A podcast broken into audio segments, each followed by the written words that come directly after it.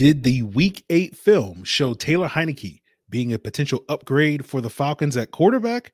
And I'll also explain why the team stood pat and didn't add that big-time edge rusher at this year's trade deadline. You are Locked On Falcons, your daily Atlanta Falcons podcast. Part of the Locked On Podcast Network, your team every day.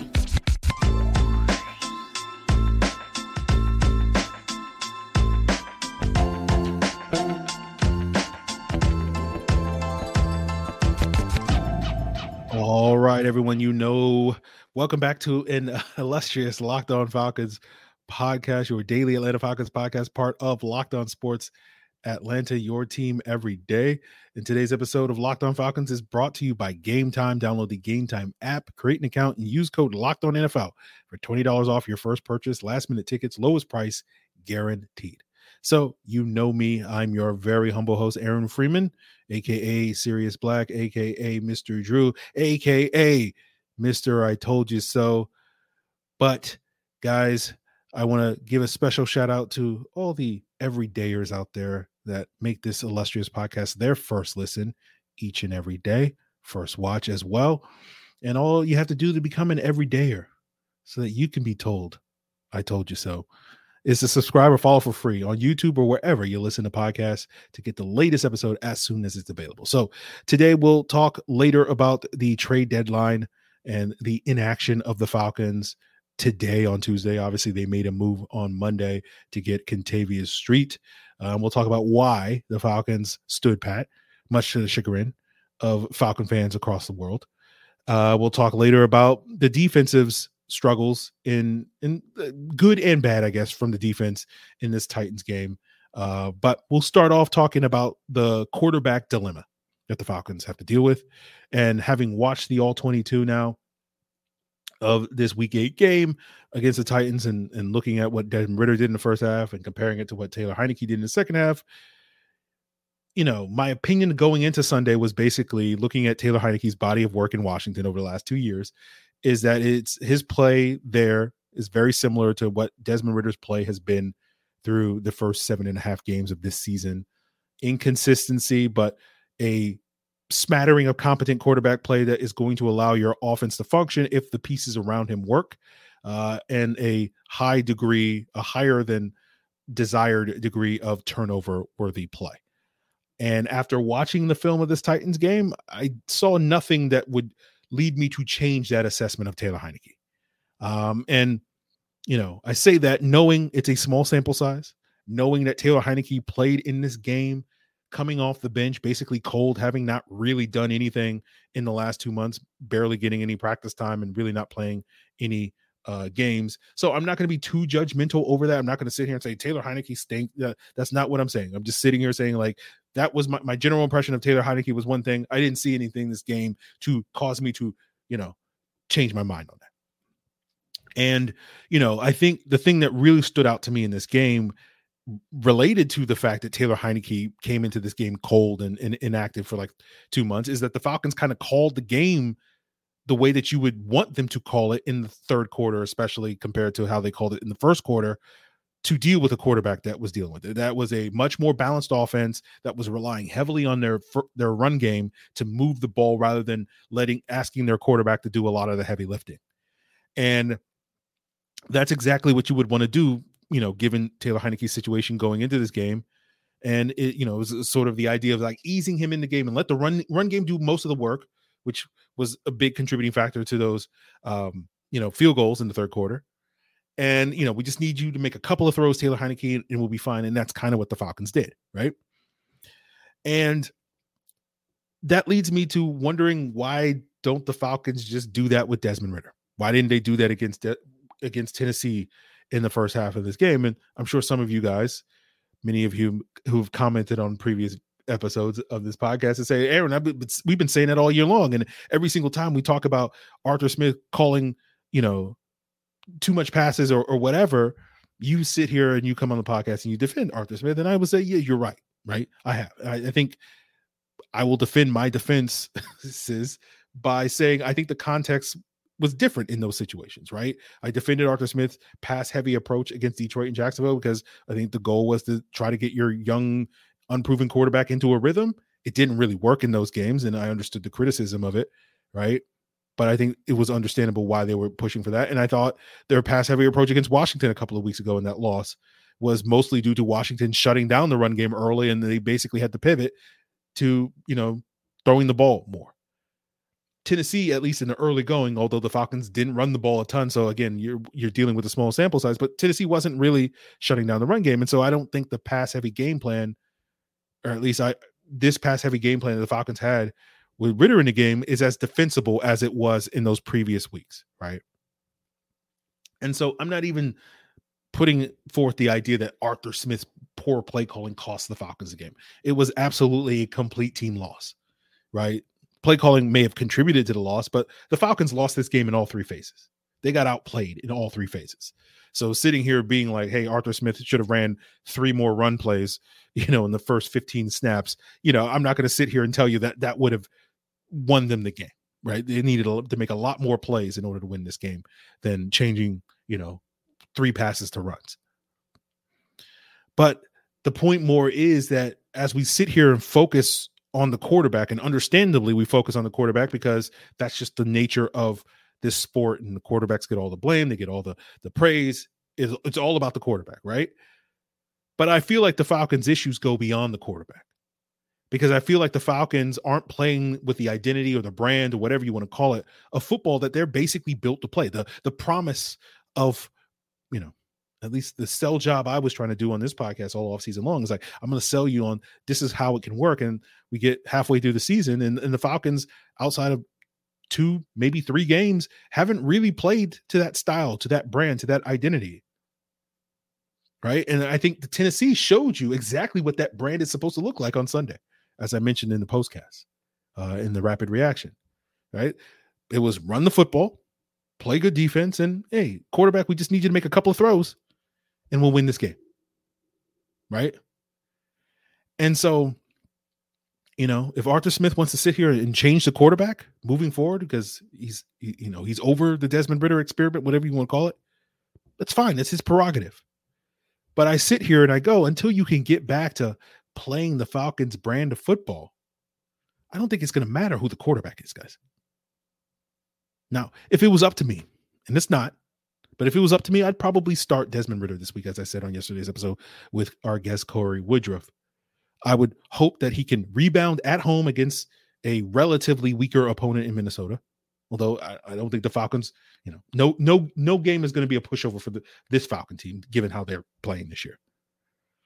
And then you get in the next week another road game, but probably the quote-unquote easiest road game that you should have this season against Arizona, although today's news indicates that that should be Kyler Murray's first game back, right? But the reason why Arizona is a relative softball is not because of their quarterback situation, is simply because they have one of the worst defenses in the NFL. And so, again, whoever's the starting quarterback for that game should be able to put their best, one of their better foots forward, even if it is on the road. And then after that, you go into the bye week, you do all the self-scouting, you do all the adjustments that, you know, you need to do in the bye week, as all teams do. And then you come out in week 12 and you kick the Saints' butt. That's how I dream it up. That's what I want to see happen. But as I said earlier, it's not up to me to make that choice. That's up to Arthur Smith. And so if tomorrow we're doing this podcast, this daily illustrious podcast, and we'll know by then who's going to be the starting quarterback this weekend against the Vikings, Heinicke, Ridder, you know, and if Arthur Smith chooses that to be Taylor Heinicke, so be it. I'll understand why he did that, right? But I'll continue to reiterate moving forward, whether we're talking about Heinicke as a quarterback or Ridder as a quarterback, that I don't think swapping out the quarterback is going to change the fact that your offensive line got their butts kicked in the trenches on Sunday. That swapping out the quarterback is not going to change the fact that your defense got punked by Derrick Henry and your secondary played with bad technique and gave up four explosive touchdowns in this game. So for me, the Falcons' problems go beyond the quarterback, but understandably, the quarterback gets all the oxygen in the room. So we'll see what choice Arthur Smith makes tomorrow, and we'll talk about it on the podcast. Continuing on today's episode of the podcast, we'll talk about the Falcons' inaction at the trade deadline and why they were inactive at the trade deadline. And spoiler alert, it's because money. And we'll get into exactly what I mean by that as we continue today's Locked On Falcons. So our partners over at eBay Motors teamed up with Locked On Fantasy Football host Vinny Iyer to bring you some of the best fantasy picks each week all season long. And whether you're prepping for your daily draft or scouting the waiver wire, every week, we're going to provide you with players that are guaranteed to fit your roster. So let's see who Vinny has picked out for us in this week's eBay's Guaranteed Fit Fantasy Picks of the Week. And we're going to go with Drake London, guy close to my heart. So Vinny, I appreciate you for giving the Falcons some love in some of these recent weeks. Drake London, relatively quiet week 8 performance against the Titan secondary. Only caught 5 passes for 55 yards, but he should get back on track against a vulnerable Viking secondary in week 9. There's a potential quarterback change, which we were talking about looming, right? Possibly to Taylor Heinicke. And if that's the case, maybe the Falcons will have a more effective downfield passing game that will allow Drake London to get some of that high volume and high explosive plays that can help him out in fantasy. And now that Vinny Iyer has helped us out in fantasy and help us get one step closer to winning our fantasy championship, eBay Motors knows that a championship team is about each player being a perfect fit. And the same is true with your vehicle. With over 122 million parts for your number one ride or die, you can make sure that your ride stays running smoothly. Whether you're looking for brake kits, LED headlights, roof rack, bumpers, whatever your baby needs, eBay Motors has it. And with eBay's Guaranteed Fit, it's guaranteed to fit your ride the first time, every time, or your money back. Plus, at these prices, you're burning rubber, not cash, baby. And I'm the type of person that, if you want me to do anything that revolves me getting under the hood with my car, man, it ain't for me. But I love that eBay Motors has for, the car agnostic folks like me, the interior stuff. So I can handle an interior. I can get nice seat covers. I can get new cup holders. I can get all that stuff. And I can do all that to keep my ride or die alive over at ebaymotors.com. eBay Guaranteed Fit. It's only available to U.S. customers. Eligible items only. Exclusions apply. So let's talk about the lack of moves at the trade deadline. Of course, the Falcons traded yesterday for Kentavious Street, but they did not make any moves today, which we were waiting to see if that would happen. And I'm sure I could go back to a previous episode over the last week or two and clip out a segment where I basically said, Mr. I told you so. Where I was like, I don't think the Falcons are going to make a splash at edge, but they're much more likely to make a low-key interior D-line move like Kentavious Street. And of course, that did come to fruition. But of course, all that time for weeks, if not months, there has been buzz building among the Falcon fan base and media folks that, maybe they need to make a big splash at edge because that has been an obvious area of mediocrity, let's say, for the Falcons this year.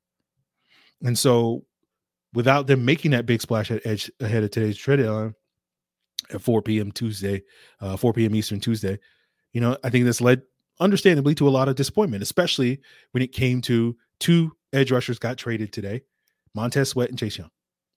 If you didn't hear, Montez Sweat was traded from the Washington Commanders to the Chicago Bears for a second-round pick, and Chase Young was traded from the Washington Commanders to the 49ers for a third-round pick. And so clearly Washington, seems to me, at least from my perspective, check out Locked On Commanders for more insight here, but at least if I can put on my David Harrison, we both wear glasses. We both have a beard, we're both bald. Okay. That's weird. Anyway, that has nothing to do with this. It seems like Washington is collecting assets for their next regime that's very likely to take over this offseason. But again, Locked On Commanders probably has better insights than I do. But it begs the question, why didn't the Falcons make these specific moves? Why didn't they offer up what Chicago or San Francisco or more than what these teams offered up for these 2 guys? And I think the focus tends to be on the draft pick compensation. Oh, we could have offered more. We could have given a first-round pick to outbid the Bears. We could have given a second-round pick to outbid the 49ers. But I think the reason why the Falcons didn't make these trades happen is nothing to do with their unwillingness to give up draft pick compensation. It's about money. And this goes back to the exact same conversation. I could probably clip this out as well, going back to an episode we did in June when we talked about the possibility of trading for Danielle Hunter. And I basically said, I don't think it's likely that the Falcons are going to make this trade, whether it was from Danielle Hunter when he was being talked about and rumored about back in June or any of these trades that have been rumored and discussed for the last, week or so, because I don't think the Falcons want to fork up the contract that would justify their decision to trade for these guys, to give up the assets, right? That's where the draft assets matter. It's like, okay, you gave up this asset in order to justify giving away, a potential starter, long-term starter in the draft. You need to make this guy a long-term starter. And with Montez Sweat and Chase Young being impending free agents, you're not renting these guys for 9 games. Now, 49ers might be renting Chase Young for 9 games. They're in the relatively unique situation where with a team with Super Bowl aspirations, having extra assets, they're projected to get 2 extra third-round picks and compensatory picks. So having 3 third-round picks, they could afford to give one of those away. And because they're, trying to get over the hump to get into the Super Bowl and win a Super Bowl now as opposed to later, they don't necessarily have – they essentially could be renting Chase Young for 9 games, although I do think the possibility of paying Chase Young after the season is definitely a possibility if they – kind of reshuffle their D-line, which I think they'll probably will wind up doing, but we'll see. Again, Locked On 49ers is probably the better place to go for that type of insight. But here's where I'll say, I'm not an agent, but if I was consulting the representation of both Chase Young and Montez Sweat after these trades, I would be like, I'm not going to take a penny less than $20 million a year, because you look at the franchise tag, according to overthecap.com, that's projected next year for both of these guys. If they make it to the end of the season and don't get that long-term deal, franchise tag is going to be $20 million. And so I sit here, if I'm going like, where I'm going to get $20 million if I do nothing. So I'm going to do nothing until you offer up $20+ million a year. And I don't think personally either player is really worth that type of money, but at least theoretically Chase Young is more possible because he's young enough that he can continue to improve. I kind of think Montez Sweat is who he is. But as I said back in June, it's not really about the player in terms of paying them when it comes to the Falcons. It's about the person, right? The Falcons play the person, not the player. And I know there's a lot of people that are going to dislike that approach, but it is what it is, right? Because all you got to do is look at who the Falcons have paid, who their 4 biggest contracts currently on the roster are: Chris Lindstrom, Jake Matthews, Grady Jarrett, Jesse Bates. 4 captains. Right. And this is not to suggest that Chase Young or Montez Sweat are bad guys or whatever. But I think the Falcons' approach is that if we're going to fork up that type of money, we want a cornerstone face of the franchise type of player.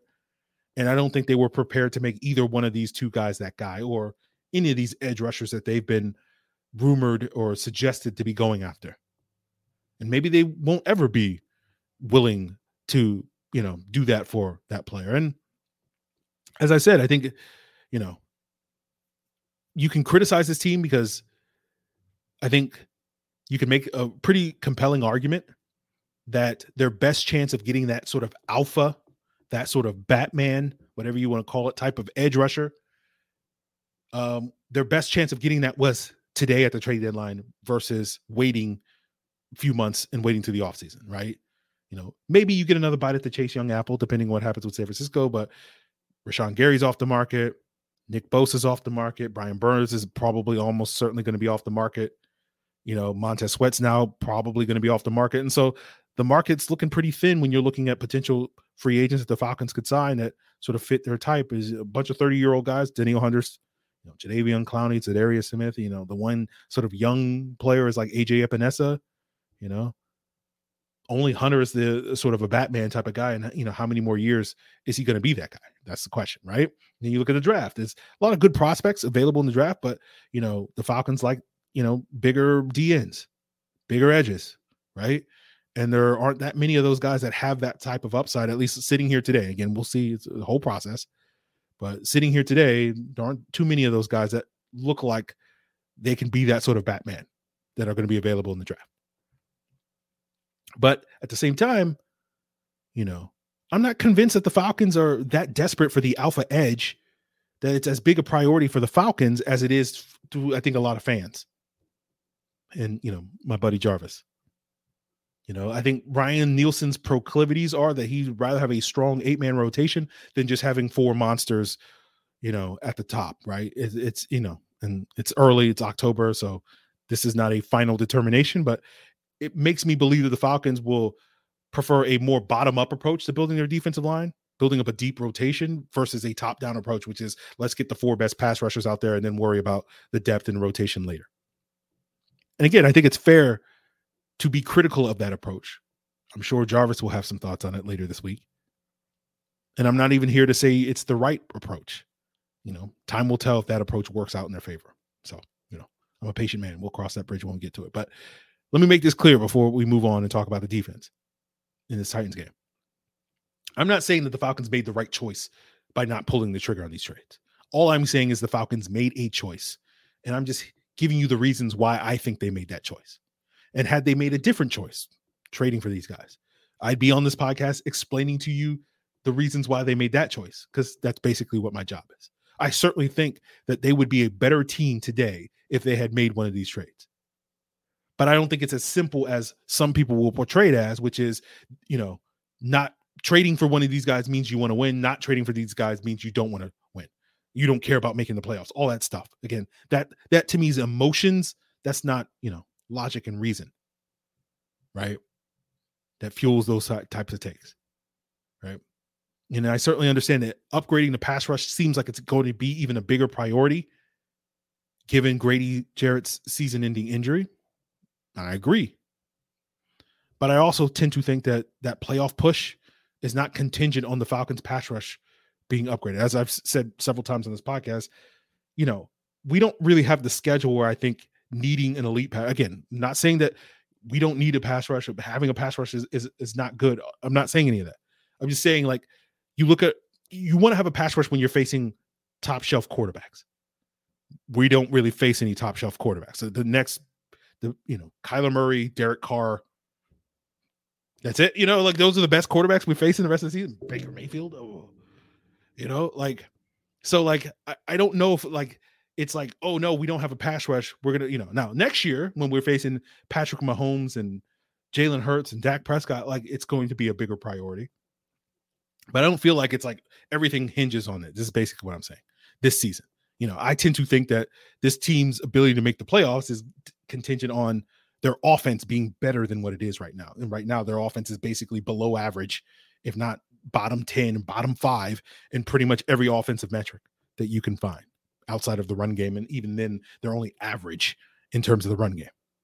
And so I don't feel like, you know, I feel like that's a bigger obstacle for this team making the playoffs than not having Chase Young, not having Montez Sweat. So, you know, not to mention, you know, I've long been a proponent that, you know, Chase Young is overrated, but, you know, the brand is strong. The brand is strong. But anyway, you know, if he succeeds in San Francisco, I'll be like, it's Bosa. It's always been Bosa. But we'll see how that all plays out for them. And we'll wrap up today's episode talking about the defensive issues against the Tennessee Titans coming up.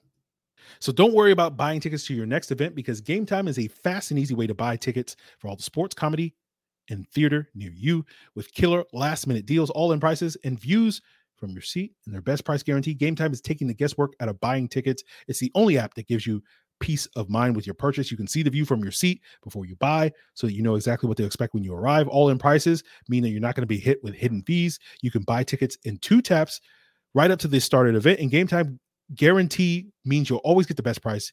If you find tickets in the same section or row for less, Game Time will credit you 110% the difference. So take the guesswork out of buying tickets with Game Time. Download the Game Time app, create an account, and use code LOCKEDONNFL for $20 off your first purchase. Terms apply. Again, create an account and redeem code LOCKEDONNFL for $20 off. Download Game Time today. Last minute tickets, lowest price guaranteed. So we'll quickly wrap up just sharing my thoughts watching the film, given that this was the worst defensive performance of the season for the Falcons and some of the things that stood out to me watching it, you know. And I doubt this was a factor in why the Falcons did not make a trade, but I did think, charting this game, that this was the best the Falcons pass rush had been all season long. That PFF had the Falcons pressuring Will Levis on about 42% of his dropbacks this week. My charting had them pressuring on about 45% of his dropbacks on the 15 plays where I had the Falcons getting pressure. Levis was only successful on 2 of those 15 plays. Now, one of those 2 plays happened to be the fourth quarter touchdown to Nick Westbrook-Ikini, where Tequan Graham had a quarterback hit on that play, and that was the touchdown where Jesse Bates got beat, mostly due to poor technique. And I think all these touchdowns, all four of those touchdowns that Levis threw were mostly due to poor technique on the part of one of their defenders. AJ Terrell less so on the first one. You know, I think he's much more forgivable, but Jesse Bates on the one and Richie Grant on two of them, right? He wasn't responsible for giving up the 16-yard touchdown to Hopkins, the second one, I think it was. That was Nate Landman who got beat in that coverage, but Richie could have potentially prevented that touchdown if he had better technique on that play. But what was interesting in this game in particular, the Falcons played a lot more cover three. And, you know, the reason for that was because they wanted to get that eighth defender in the box to better stop the run. Falcons chose not to play man coverage in this game really much at all. And typically you see that against inexperienced quarterbacks like a Will Levis in this game, because man coverage means that those guys are going to throw into tighter windows. And that's something that young quarterbacks tend to struggle in this league. We've talked about a bunch with like Desmond Ridder and all that stuff. So you've heard that before. And my best guess is why the Falcons chose not to play man coverage was because they wanted their defensive backs to not have to turn their back, and so that they could keep their eyes forward, so that if they needed to contribute in run support, they could, right? And that, to me, is kind of what's most disappointing about this game, is that the Falcons had a game plan and were like, we're going to gear up to stop the run, basically, which my best guess is what describes their game plan. And they didn't stop the run. Like Derrick Henry, you know, had a field day against them, right? And he was very effective running the football. And again, that's what made Derrick Henry and, you know, potentially a Hall of Fame running back, although it's going to be challenging for Hall of Fame, for running backs to get into Hall of Fame, given how much the league has changed in the last couple of years. But if anybody's going to be the exception to that rule, I think Derrick Henry is one of the guys that is deserving of that in the modern day NFL. Christian McCaffrey, Nick Chubb, probably also in that conversation. But again, that's a separate conversation. So, you know, Derrick Henry doing Derrick Henry things, but that's what to me was disappointing about this game. I don't even think Will Levis played all that well. I just think he made a couple of throws, and they all happened to be touchdowns, right? It was just like, and again, I think a lot of that had to do with the Falcons' poor technique or whatever on those particular plays. Maybe the defensive backs didn't respect Will Levis enough, or the Titans receivers enough, and they weren't on their P's and Q's in this game to the degree that they needed to be. And, you know, again, I don't have an explanation for it, but that to me is sort of the story of this game. The Falcons wanted to play a certain style of defense. It didn't work, is basically what happened in this game. And that was a little shocking to me, because that has not really been the case for this defense. So I would like to believe that it was just an off day. We'll see. You know, if we have more games like this in the last 9 games, then we'll know that, you know, whatever mojo that this defense had, you know, started to run out. But we'll just sort of have to see how that goes. Hopefully they'll have a rebound game against another rookie quarterback in Jaron Hall. Hopefully, you know, Jordan Addison and TJ Hockenson won't do the things that DeAndre Hopkins and even Treylon Burks had his moments in this game. But hopefully, you know, they'll be better prepared for that. So we'll see how it goes for this Falcon team. Tomorrow we'll be back with a crossover Thursday. Luke Braun of Locked On Vikings is going to be joining us. If you're interested in seeing many of the plays that I'm talking about on today's episode, including some of those touchdowns, some of those defensive breakdowns, we'll also look at some plays from both Taylor Heinicke and Desmond Ridder, good and bad from those guys. You can check that out on the extended All 22 review, which you can get access to if you become a Locked On Falcons insider. The link to join is in the description below. That's joinsubtext.com/LockedOnFalcons. It's a 14-day free trial. Then it's $4.99 a month after that. Not only do you get access to that extended All 22, get extended breakdowns of these plays in crisp HD video. You also get that one-on-one communication, so you can ask questions, you can give me feedback, you can, you know, get, you know, feedback on your Halloween costumes or your Thanksgiving recipes, you know, whatever you want. You have that access to me. So make sure you hit the link in the description below. That's going to do it for us here, guys. Continue to make Locked On Falcons your first listen. Check out Locked On NFL as your second listen. It's all part of Locked On Podcast Network, your team every day.